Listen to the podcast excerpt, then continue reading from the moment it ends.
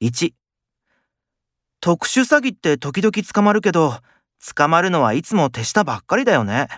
ほんとそう。組織のボスはいつもうまく逃げてるよね。2何その服穴だらけでボロボロだけど服買うお金ないの？この服はダメージ加工なの。お金がないとか人聞きの悪いこと言わないでよ。